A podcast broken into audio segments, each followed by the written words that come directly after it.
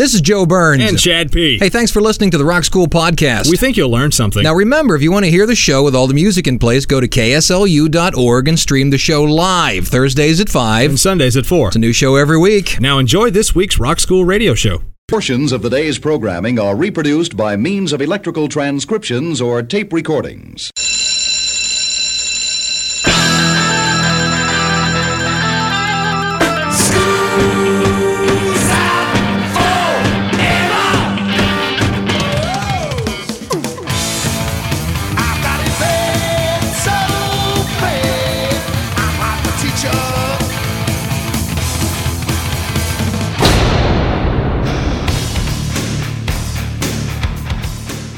It's time for school.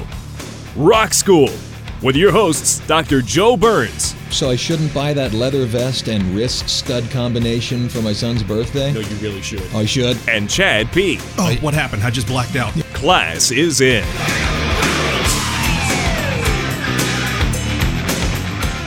Rock School Radio Show, once again on the air on the Rock School Radio Network. My name is Joe Burns. We are broadcasting from the campus of Southeastern Louisiana University, and we have passed the halfway point of our lecture series. Once again, we will introduce ourselves. Uh, to my immediate right, who are we speaking to? Bill Robison from the Department of History and Political Science. Now, on uh, on the other side of the table, we have Chad Pierce, Hello. and you informed me that you have, because of the uh, again alphabet soup of letters following people's names, that you've actually learned something from sitting next to a plasma physicist. I am growing smarter by the day. You, Sure. you, want, you want to hear something I thought up just this morning? Sure. What have you learned? Check this out. All right, you ready? Yeah. Recent research has shown the empirical evidence for globalization of corporate innovation is very limited, and as a corollary, the market for technologies is shrinking. As a world leader, it is important for America to provide systematic research grants for our scientists. I strongly believe that there will always be a need for us to have a well articulated innovation policy with emphasis on human resources development. Thank you. Wow, Chad, you nailed it. Oh, what happened? I just blacked out.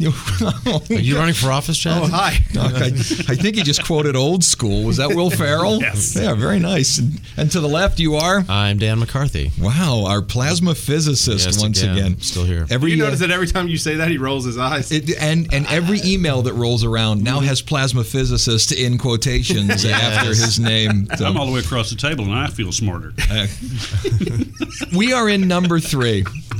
Could you did you hear his eyes roll out there, ladies and gentlemen? This is radio, and you can hear we his did eyes on roll. science. Yeah, Good stuff. Oh dear, yeah. we have today a show on religion. Now, religion has the ability to offend. It's not what we're shooting for today. We're going to play songs that promote, songs that question, songs that are skeptical. However, we are here just to promote the music that talks about it. Take it any way you wish. Yes? No? Right. We- Absolutely. We, are not here to offend, but we want to talk about it. And and it's it's it's quite interesting too because whenever we kind of t- told people we pitched this show, yeah, we're going to do one on religion. A couple people, oh, oh, you know, you can't Sure you mention the that? word without people kind of just getting defensive or whatever. Oh, oh, oh, oh you guys don't want to touch that. Again, we're not proselytizing any type of belief or anything. Proselytizing? I'm telling you, There he's we sitting right here. I'm smart.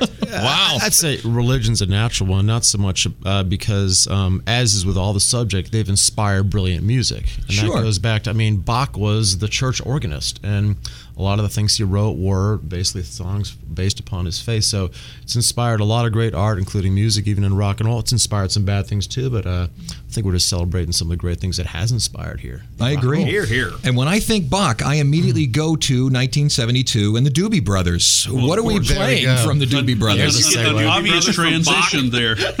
Wow. What are we doing from the Well, Doobies? They, they both wrote for stringed instruments. Uh, Right. we're doing uh, Jesus is Just All Right, which uh, is actually originally a gospel song written in 1966 by a guy named Art Reynolds for his gospel group, the Art Reynolds Singers. Been covered any number of times, um, most famously by the Doobie Brothers on their album Toulouse Street. But it was also done by the Byrds, uh, who did a fair amount of. Uh, religiously inspired music like Turn, turn, turn. turn for example and and much more recently by Robert Randolph uh, uh, with with Eric Clapton, both of whom are uh, professed Christians. Did a version of it in 2006, which is just a killer. Now, the question is, and I've had this discussion with other disc jockeys is the word just to mean he is fair or just all right, he's okay? I've had that discussion with people. I what does the title mean? too. I, I think originally, you know, and you got to consider this is written by a guy in a gospel group. Uh, it goes back to the expression that was popular in the '60s. He's just all right, which meant he's really all right. So that's really what it means. It's, it's an emphasis. It's like bad being good. yeah. Yeah. Don't bring Mike Michael Jackson. Or, or, it could, or it could be a matter of that they just needed an extra word Could be. to make it fit. Could you, be. You could be looking really deep into this, and they say we needed five words. Yeah, don't do that. It's a doobies right here as we talk religion on Rock School.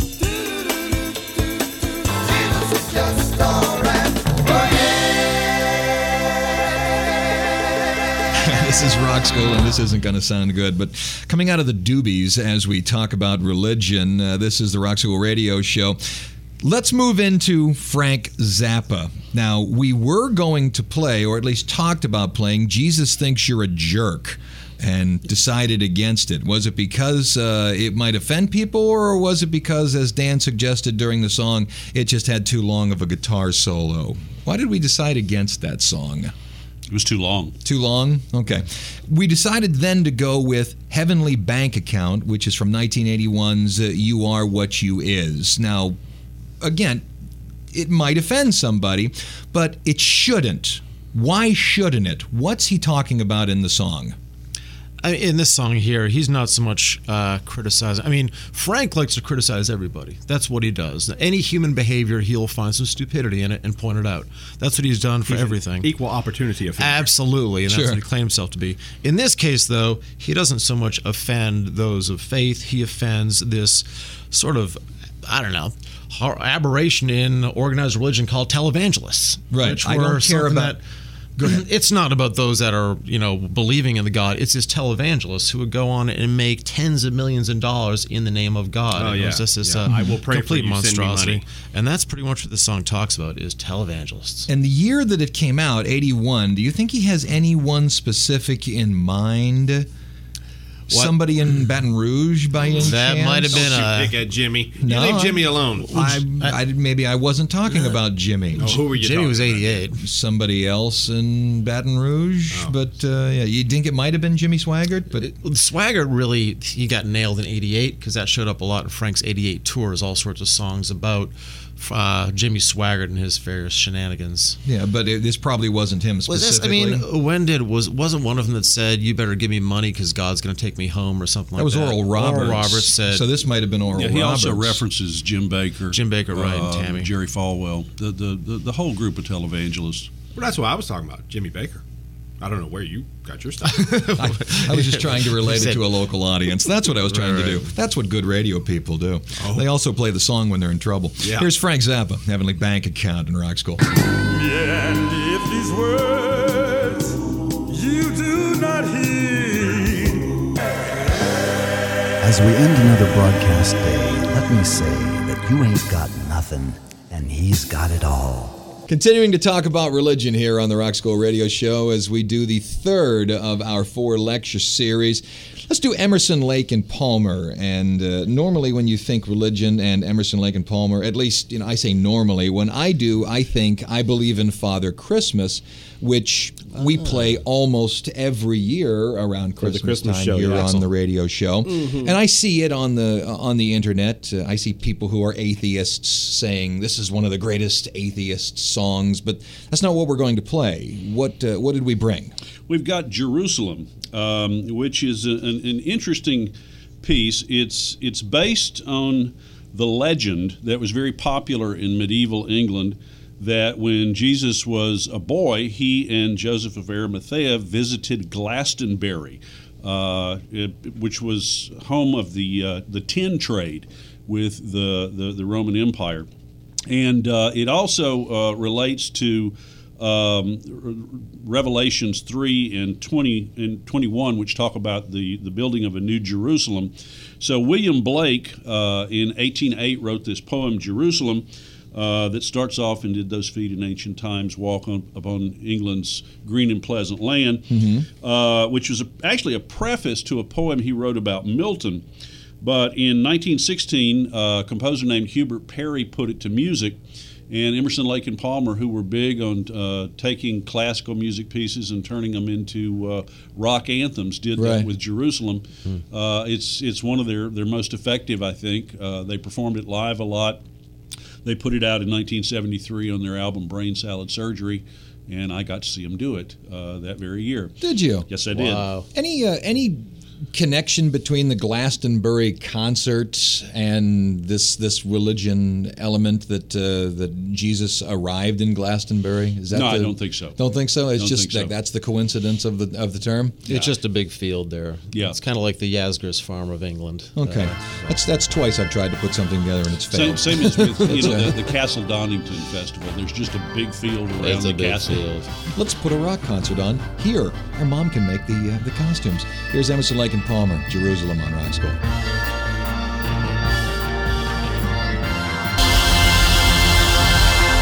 First break here on Rock School as we have our alphabet soup of PhDs here in the uh, in the studio.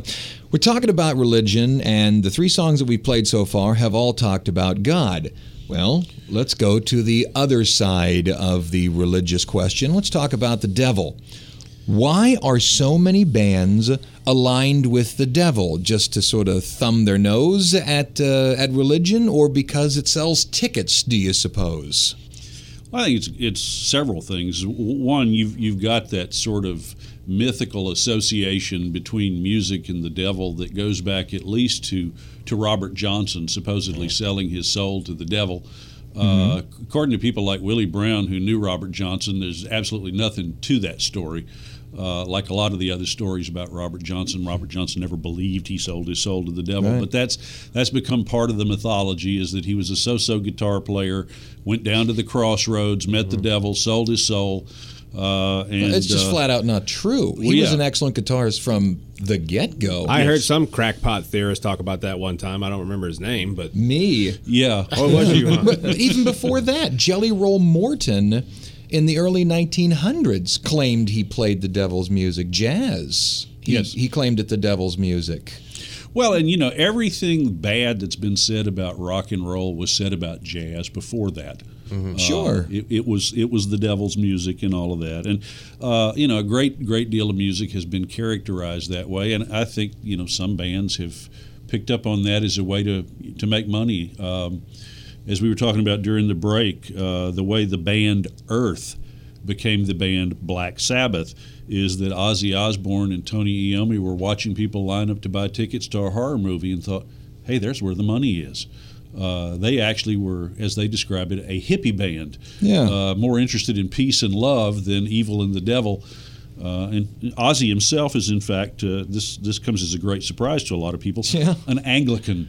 Yeah. Uh, so, do these bands? Do you suppose these bands and these heavy metal bands that have the the pentagrams, the upside down uh, stars and such? And I, I've always I've always thought this: Do they really believe all of this, or is this their show? Are they just you and me until two hours before stage time, and then on goes the leather and the studs and the devil fingers and all of that? Would you even recognize these guys except for the long hair if you saw them at a Denny's?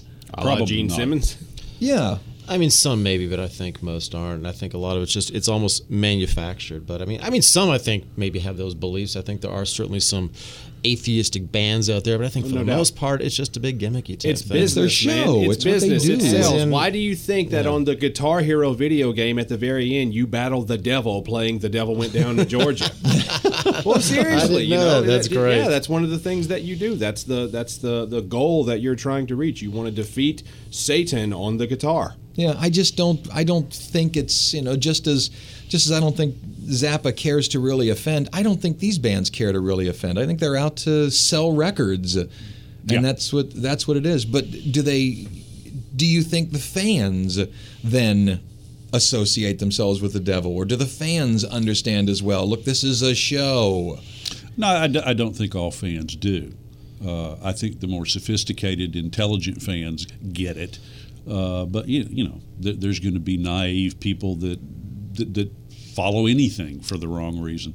And I think a lot of time with music, you don't even you just like the sound of it. You don't even listen to the words, and, and also, I listen to music where people say things I don't agree with. And they offend me, but I still like the music. There's nothing wrong with listening to something that you might not agree with if it appeals to you on some level. That, Right. that can happen. Yeah, I'm in that same boat with you, Dr. Dan. Yeah. A lot of times I'll be listening to a song and my wife will say, Do you realize what they're saying? I really wasn't even paying attention to it. I just like the beat and the uh, melody. There's songs about drugs which glorify drugs, which I might like the song, but I don't like the message, don't agree with it, don't live by it. It hasn't influenced me. If anything, it's maybe influenced me away from that, which can also Yeah. happens when you hear things that don't rub you the right way. Well, we're all parents. Well, let me let me continue on with that discussion. Is there a point at which you're for censorship that because the song says something you disagree with that there is there comes a point in time where you can't be there so you think a censorship a level of censorship should come in do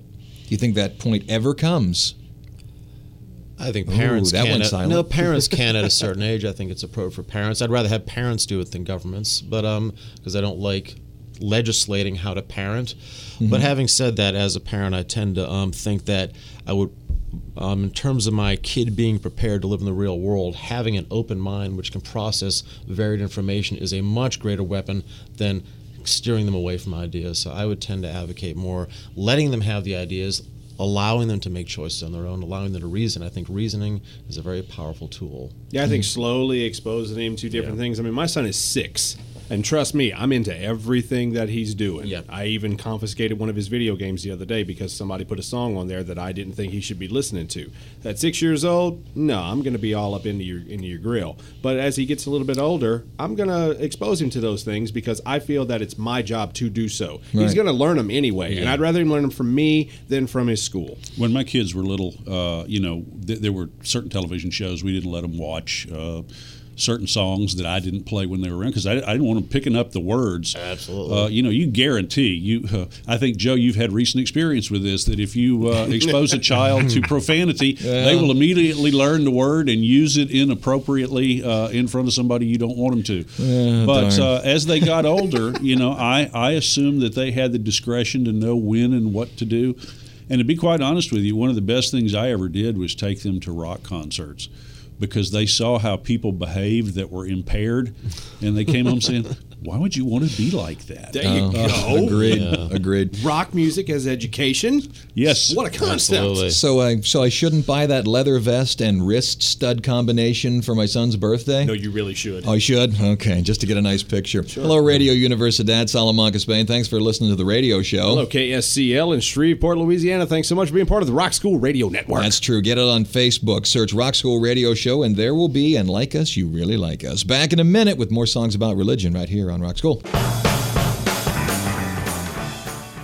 All right, coming out of the first break. Man, did we talk a lot in the first break. Here the Rolling Stones. Just want to see his face. This is from Exile on Main Street back in 72. It's gospel. Explain to me why the Stones are doing gospel, Dan. Uh, the same reason the Stones did blues and country and every other great American roots music. They're the band that I think embraced, and a British band, of course, that embraced American music. And this song, when you hear it, it should be a cover, but it's not because it sounds like an old gospel song. It has this really haunting melody to it, and uh, Jagger and Richards wrote this? that's their song. And a uh, Mick Oh, I'd have bet money this was a cover. it just sounds so much like it. Uh, he says, "I don't want to walk and talk about Jesus, just want to see His face." I mean, really, just something you'd expect to be heard, you know, in a in a cotton field singing. It just so old. And uh, what's amazing about this is uh, one of our cohorts here, Bill Robison, turned me on to a cover of this by the Blind Boys of Alabama, which is a brilliant gospel soul band. And what are they doing? They're doing a cover of the Stones. And so I just Hey. love the, the it just come full circle, you know, gospel influence of Stones, and they go and they write this brilliant piece of music, and then they say, you know, we're going to do that too, and they do a great job of it. But we, I think, are playing the Stones version today. Here we are. It's beautiful. And and I I tell you, I could have sworn it was a cover because I've listened to Exile front to back a hundred times, and I knew this was a cover. Stones, just want to see his face right here, Rock School.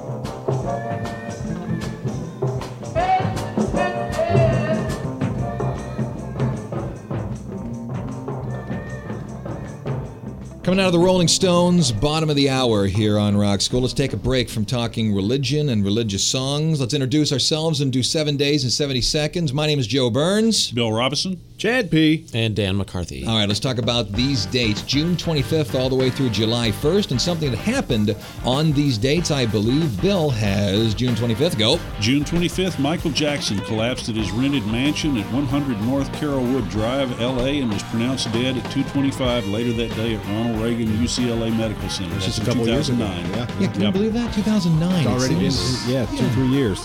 June 26, 1977, Elvis Presley's final concert took place at Market Square Arena in Indianapolis. June 27, 2000, a San Francisco court ruled the Rolling Stones had improperly used Robert Johnson's Love in Vain and Stop Breaking Down. The Stones had argued, or at least the Stones' lawyers, that these songs were in the public domain. June 28, 1986, Wham gives their final concert at Wembley Stadium. Elton John makes an appearance in a clown suit and sings a song with them. He returns in normal clothing to join the group on their last song, Candle in the Wind. Clown suit seems appropriate.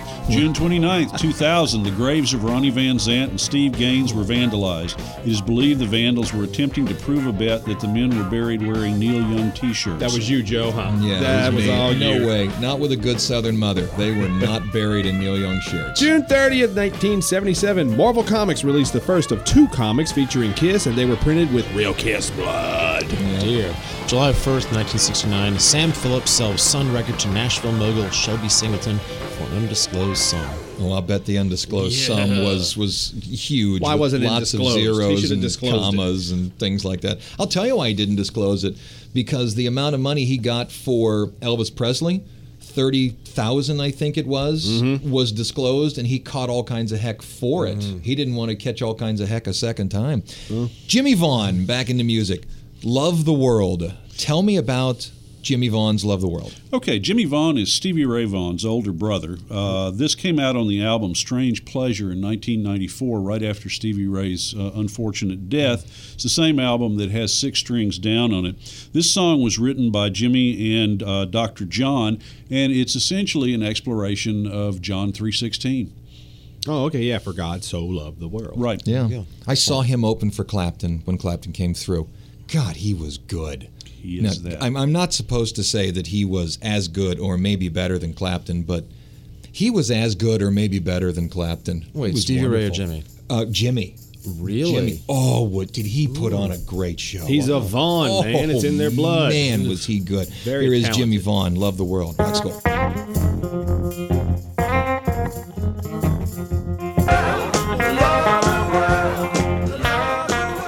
All right, one more song before the break, and uh, I specifically asked for this one before the show got underway because I remember when it came out. Monster hit, but upset a lot of people who are religious because what if God was one of us, just a slob like one of us? Oh, yeah, I remember that. That's This Joan is Osborne. Joan, huh? yeah, Joan Osborne, one of us. Tell us about the song. Well, I think the interesting thing about the song, uh, n- number one, and I have to mention this, is that it was written by Eric Bazilian of, of the Hooters, who, like uh, my colleague Dan McCarthy, has a degree in physics. Is he a plasma physicist? I don't think he's a plasma physicist. Eyes rolled. I rolled. know, I know. it's on it's on uh, Joan Osborne's 1995 album Relish, and I think the thing you, you got to think about here is that um, you know if you are a Christian and you believe in the idea of the incarnation of God, then God became one of us.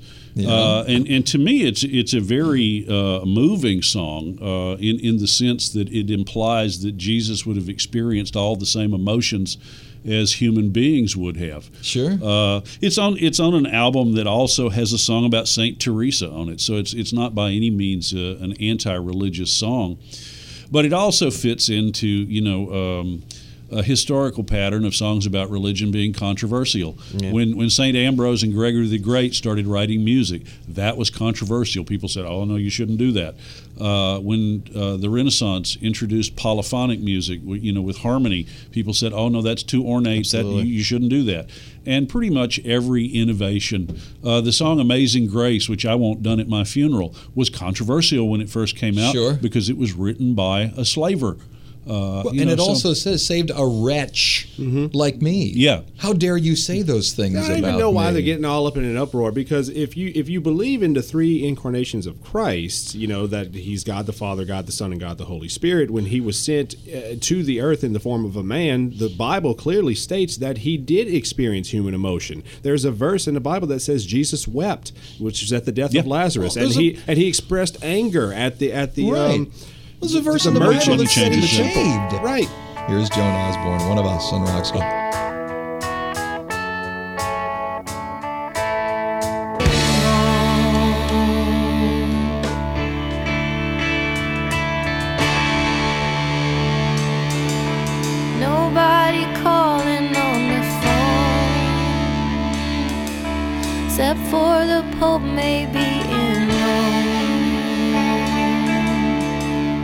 Second break here on Rock School. We took the first break and we talked about the opposite side, the devil. Let's take this break and talk about the opposite side of the devil, God.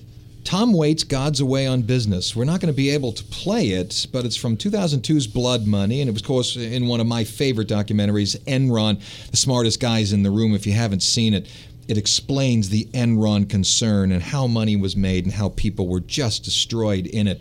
What about Tom Waits' God's Away on Business? Why should we be listening to it? Well, one reason you should listen to it is because there is a great video on YouTube with Cookie Monster singing this thing. and if you know Tom Waits' voice, it is a dead ringer for Cookie Monster. but sure. uh, it's just it's a fun song. It's really what it, what happens when something God's not here. What's happened, and he uh, talks about the killers, thieves, and lawyers take over. And I love that idea of lawyers taking over when God's not around. But Right. very entertaining song, uh, witty, humorous, and um, also just makes you think a little bit. And also, I, I think you find in music things that people are accepting of because it's in a song that they wouldn't be accepting of it was if it was being preached to them on a street corner. Think George Harrison. Would people listen to somebody on a street corner talking to them about Hare Krishna, talking to them about Vishnu? Would they listen to that? I don't know, but they listen to My Sweet Lord. What do you think? Well, you used to have to listen to it in airports, but uh, that's that's sort of played out now.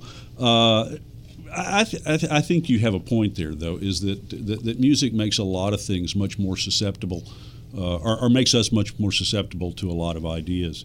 And th- one of the interesting things about that is the way he he blends little elements of different things. There, you know, the, the first round you you get uh, the, the the hallelujahs from from Christian hymns, then you get uh, the Vedic chants from Hindu religion, and you get the Hare Krishna stuff thrown in there as well. Unfortunately for him, you also got the riff from the chiffons "He's So Fine," which uh, ended up costing him a lot of money in court. But uh, that's that's that's neither. It actually didn't. Oh, he- uh, oh no, he ended up he ended up being able to buy the uh, company that that's owned right, it. he that's did. right. He It all did. He turned sure right did. around. There we go. Yeah, he, he should have lost two thirds of it, so said the judge, but he actually got turned around. So maybe it is just if you can put it to a catchy tune, it's easier to get it.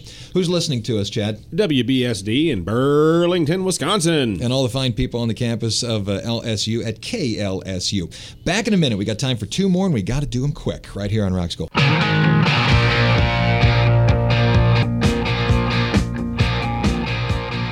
Coming out of the second break, time for two more songs. We're going to play XTC, literally the letters. Ecstasy. This is Dear God. Andy Partridge, I think, wrote this one. Talk to me about this one. It is easily one of my favorite songs. I love this thing. I will play it when I'm looking on the iPod for something to play. This is usually where I land if I don't play a Steely Dan or a Van Halen song. So tell me about XTC's Dear God. Um, this the band XTC. It's it's kind of unfortunate. They're a, a great band, but they weren't really known because they couldn't perform live because Andy Partridge had stage fright. So they kind of cut their touring thing. But they have a great volume of recorded material. And this album Skylark, which was produced by Todd Rundgren, is one of their uh, masterpieces. And this song, um, Dear God, it's just it's about skepticism. They ask questions which you're not supposed to ask. Um, So it's this great. Um, But you're allowed to. That Well, was, I think the I- entire book of Job about you're allowed to ask questions. Questions? That's yes. Um, you you are Or allowed to. You're Jeremiah. allowed to say those things, Yeah. and I think faith and skepticism are natural uh, yin and yang, which happen with these things, and they raise a bunch of questions. And you, um, I think, for those of the faith, that it just uh, involves some soul searching, which will hopefully come up with a conclusion that would either reinforce their faith or maybe question it. But that's it's a, as Joe said, beautiful song and. Uh, a very poignant one as well. Well, and one that deals with the all-time great philosophical question, and that is the problem of evil. Why does evil exist? Yeah, he It, it, the the video points it out. He's sitting in a tree all by himself. I I don't understand. It, it basically is. I don't understand this. What's going on? Well, and it starts with a kid singing. It Yeah, starts with right. a, a young boy or girl. You can't really tell at that age. Just Right. sort of singing and talks about that. And you know, they ask the question, uh, "Did you make God or did we make you?" Yeah. And it's just um, it's just it's thought provoking. It has the power to offend, but I think everybody, when it's just you know just them and the mirror, I think everyone's asked these questions. I do at least. XTC, dear God, rock school. Dear God, hope you got the letter and I pray. Dear God. Last break here on the Religion Show on Rock School as part of the uh, lecture series. You have a minute to tell me about Los Lobos, the neighborhood. Tell me about it. This is a song that it's it's essentially a prayer. Uh, it's it's about a woman uh, living in a rough neighborhood, dealing with uh, a problematic husband, uh, violence, drugs, and what have you, and uh, just praying, uh, thanking God for her existence, and uh, asking for help, and asking that He b- bring peace to the neighborhood. Uh, Los Lobos, of course, comes from a pretty you know rough background, and this is something that I suspect resonates with them a great deal. Uh, it's a song that was written by David Hidalgo and uh, Louis Perez, and uh, very much like a prayer, but not like Madonna's "Like a Prayer." No, uh, no, this is this is genuinely reverent. So it's just a simple concept of thank you for everything that you've given me. I'm in this situation. I could use some help. That's right. Very good. Which is what prayer's for. Let's give our names real quick. Joe Burns, Bill Robison, Chad P. Dan McCarthy. one more to go next week. What are we talking about? Science. Oh, yay! Education. Plasma physicist. Absolutely, That's I'm right. taking lead on this one. We're going to go from three serious subjects to a very non-serious subject. At least the song's going to be non-serious. Fantastic. Here is Los Lobos, the Wolves. Class is dismissed. Bye.